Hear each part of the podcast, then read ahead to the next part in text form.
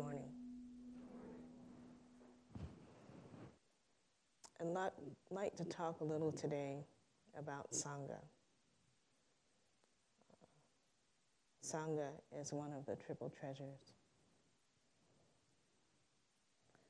There's the story in uh, the sutras, don't ask me which one, of Ananda having done some activity with some other monks, and he goes to the Buddha and he says to the Buddha um, how friendship, you know, he's fascinated, how friendship is the half of this great Buddhist life, this life in Sangha. And the Buddha replies to him, No, Ananda, having good friends is not half the holy life, is the whole of the holy life. And that is Sangha.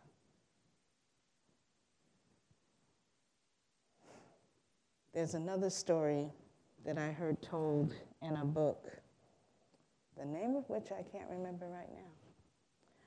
But uh, it's the story of the drunkard and the guide.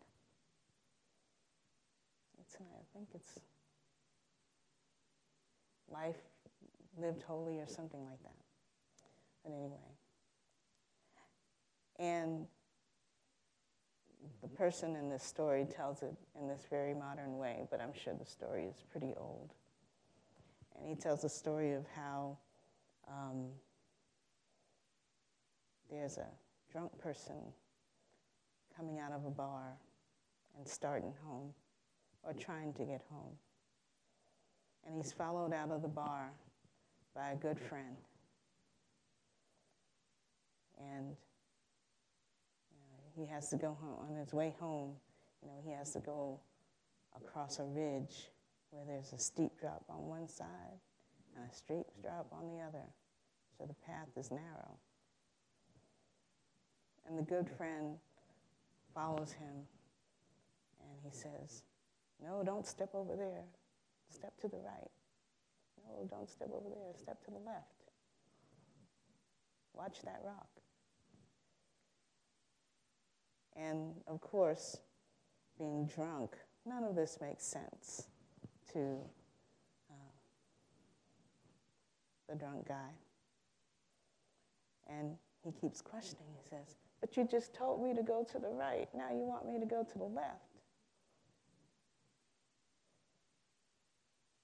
Always questioning, always, you know, not quite believing, not quite mm, appreciating the guidance sometimes. And so, of course, the drunkard is me. Um, the drunkard is a person trying their best to reach home, trying their best to uh, find refuge, trying their best to understand the, the path in front of them, um, even though it zigzags this way, even though there are obstacles, um, even though it's so narrow. and trying to listen to, and the guide, the good friend, of course, is the Buddha, the Dharma, and the Sangha, the great treasures.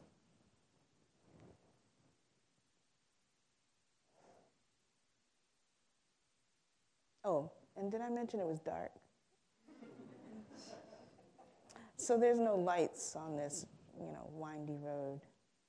And so all of that faith that we drunk people have to have, you know, drunk in our delusions and fears and, you know, I, our ideas of what is supposed to be. Um, we can't really see. And all the things that we think we know are happening, you know, in our drunk selves, you know, um, are not necessarily true. But we so want, you know, we're so euphoric in our intoxication um, that we don't know what's real. We never know what's real. And here's this friend behind us doing yet another set of, uh, per- another perception in there.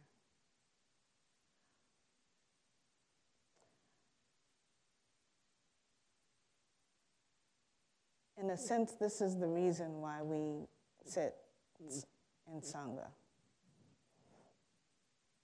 We have this, you know, romantic idea that of sitting alone in some hut somewhere or some cave somewhere like Bodhidharma or under the tree like the Buddha. Um, and our enlightenment and our our awareness will open. And that might happen.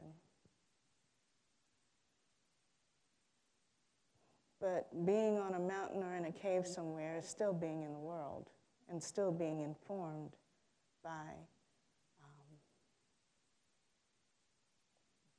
the things around you, the myriad beings around you.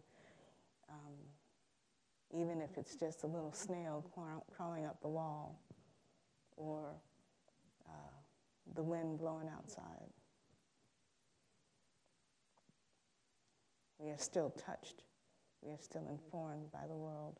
And, you know, to listen deeply um, to any of this energy coming at us, any of these um, messages, any of these gentle instructions coming to us. Um, is to hear the Dharma. So, with our drunk selves, you know, scrambling along the ridge, um, we need we need to know that we need that voice um, speaking to us that we don't know all, all by ourselves.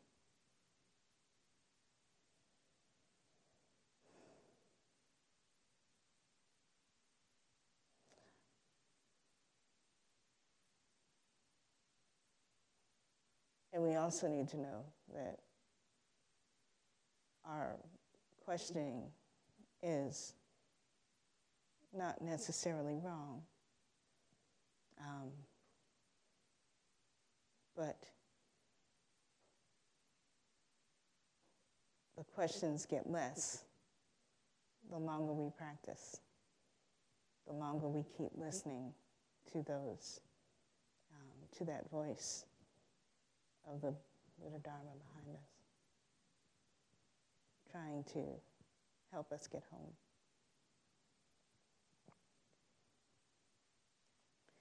And the three treasures, you know, they are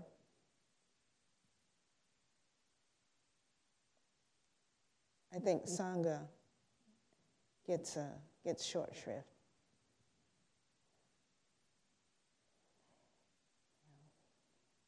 There, is, there are the Buddhas, the Buddhas of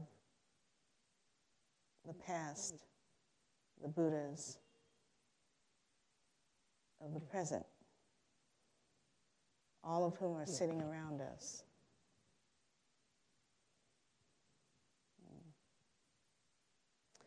There are also, uh, there is also the Dharma, all of which is manifesting around us.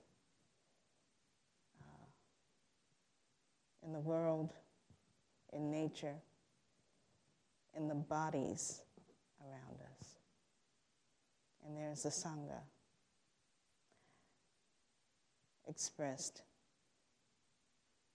in the folks that come and sit with us at Zazen Kai at, in the evening, in the early morning, um, and who are with us even when um, they can't make it that day.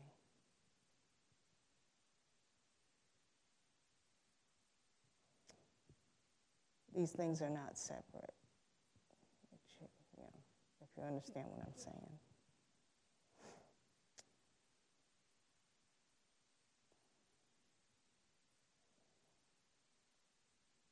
So, the role of Sangha in our practice, of course, is all. And we also need to look at ourselves as part of that Sangha. Um, not where we fit in, but how we are with each other. One day you might just be one of the people sitting on the cushion at an event, at a, at a sitting um, in the morning. And one day you might be serving the food. And one day you might be ringing the bell. It's all the same. And it's all about doing that practice together um, with intention and with, dare we say, love. And it's about getting in each other's way. And it's about knowing when to move and knowing when to say an appropriate thing, when to correct, when to accept correction.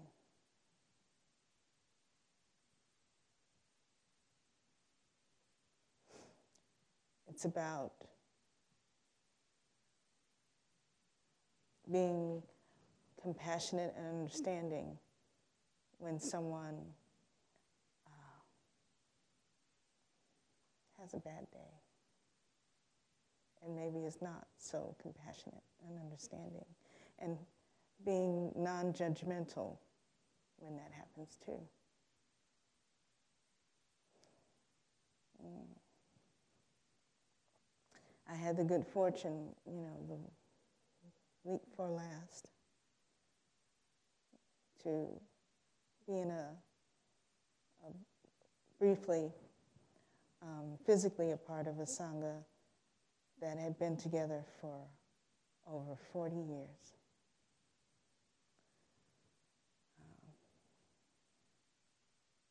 They had grown old together.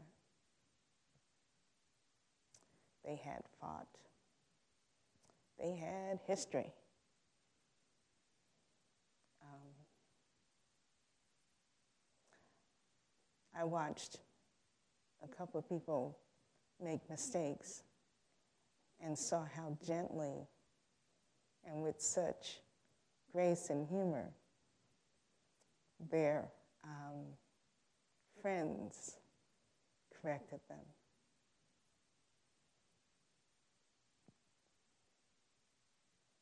I saw them waiting for each other.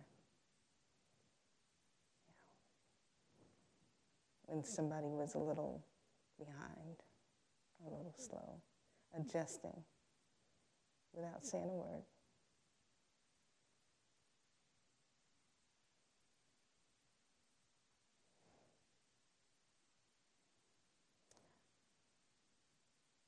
This feels, it's looked like it's gelled, but this feels like a new Sangha here. It's a city Sangha. People come and go, and people will come and go, just as they came and went with that 40 year old Sangha out west. Um, and I can only hope for you the same, uh, that you can do the same for each other as you come and go.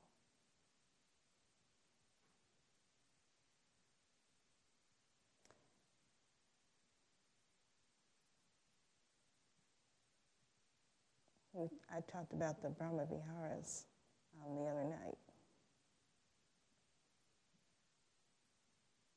And that's the house that I'm trying or trying to get to, trying to describe without walls, where people come and go, where compassion is on offer all day long.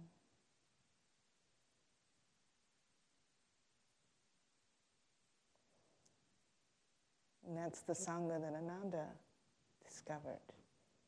I don't know how long, and I can't hold a whole lot of stuff in my head. Um, I don't know how long Ananda had been practicing with all his friends and the Buddha uh, before he discovered that. But some of us, it take a long time to discover. You know, we come to Zen in this country like consumers sometimes. We come and we expect, you know, that we enter this place and things go right and things are perfect, whatever that is. Because perfect for you is somebody else's hell. okay. So remember that. Um, but we come with the expectation that you know we will get better, things will get better. You know, we will be more mindful um, because we are consuming the Zen. But you're not consuming anything. Uh, this is you. This is me. This is we sitting in this room, trying our best to, to follow the Buddha's suggestions as to how to live. And that's all we can do. But when we come in here and we sit down, we don't just come to get. We come to be and give, not in the reciprocal way. Um,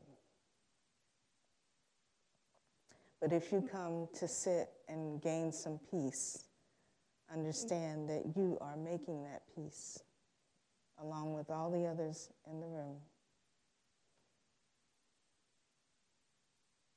If somebody's not quiet enough for you, you have to sit with that and be at peace with that. Um, and share the peace that you make in that noise. If the traffic is roaring down on Fourth Avenue or whatever street that is, you know, whatever street I came across, um, you sit with that. And that is your peace, noisy as it is. If you come in and there's, you know, another being, you know, who is suffering, you know, and you know, our suffering, you know, colors the room, changes the air. You sit with that other being suffering with them, and you make that peace. And hopefully, that suffering being shares in that peace that you make.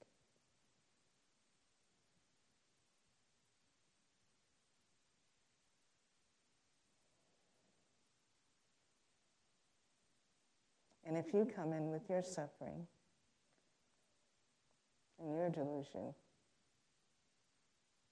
if you're that being, if I'm that being, you sit, I sit. To make a, making that full effort to work through and see that delusion so that I can put that suffering down and create the peace of Sangha here. All that is very hard, and it's not going to work every time. But it's the effort that we make together in this practice.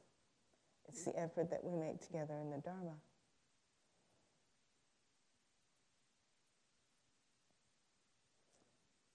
And that effort together is a blessing. So you can find yourself a mountain and sit on it for a little while, and I bet you it'd be fun. You know. Or it might not. There's another story of a, don't ask me his name, of a monk who, um, in his passage during the day, discovered this little mango grove. Maybe it wasn't a mango grove, I don't know. But um, this little grove of trees that looked so inviting and wonderful to him and quiet. And he went back to the Buddha and he said, you know, um, I finished my work. Um, do you need me anymore? If you don't, can I go sit in this grove of mangoes? It looks so nice and inviting, and I'm a good monk. And the Buddha said, uh, no. And of course, you know, the, the, the spiel, he asked three times. And the Buddha said, oh, all right, whatever, go, go check it out.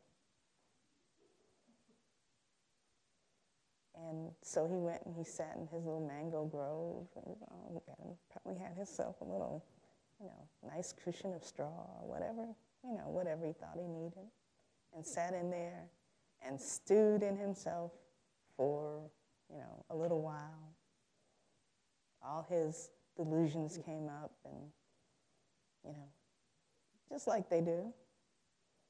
And not so peaceful as he thought it was going to be. And he went back to the Buddha and he said, Why?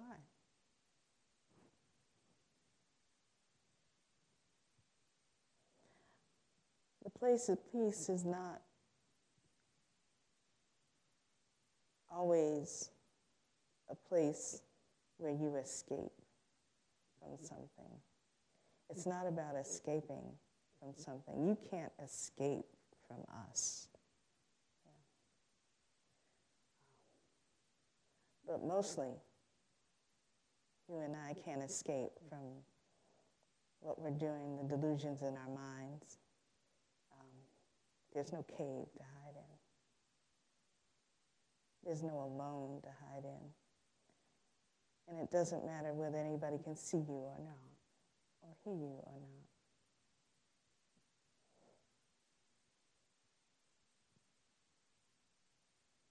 But we all inform each other.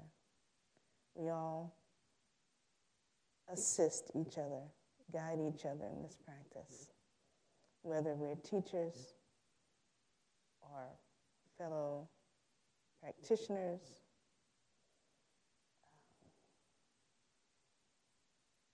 That's what we do.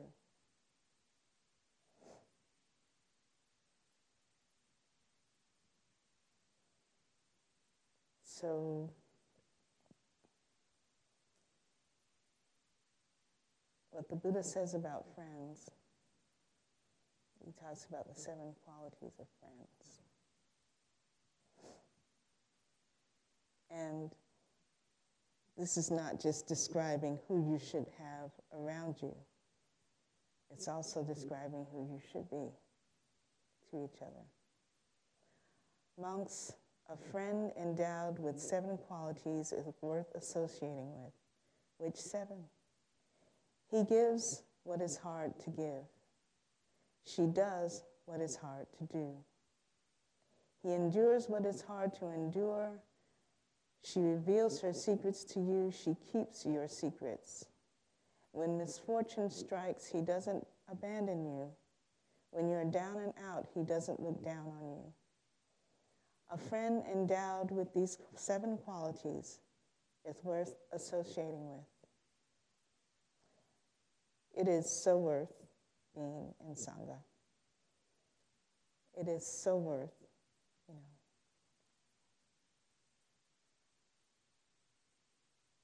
knowing that you have that friend guiding you along the ridge, uh, keeping you from rolling off, helping you get home. And the more we learn to listen, the more we learn to be together with each other um, in a good, listening, helpful way, the further we can get along that really narrow path, maybe before we die. We might never get home. And that's okay. But having that community, those friends along the path, is all. This is, this is practice. It is all. It is the triple treasure. So that's all I have to say about that. Thank you for listening to this podcast offered by the Brooklyn Zen Center. Our programs are given free of charge and made possible by the donations we receive. For more information on supporting Brooklyn Zen Center, please visit the giving section of brooklynzen.org.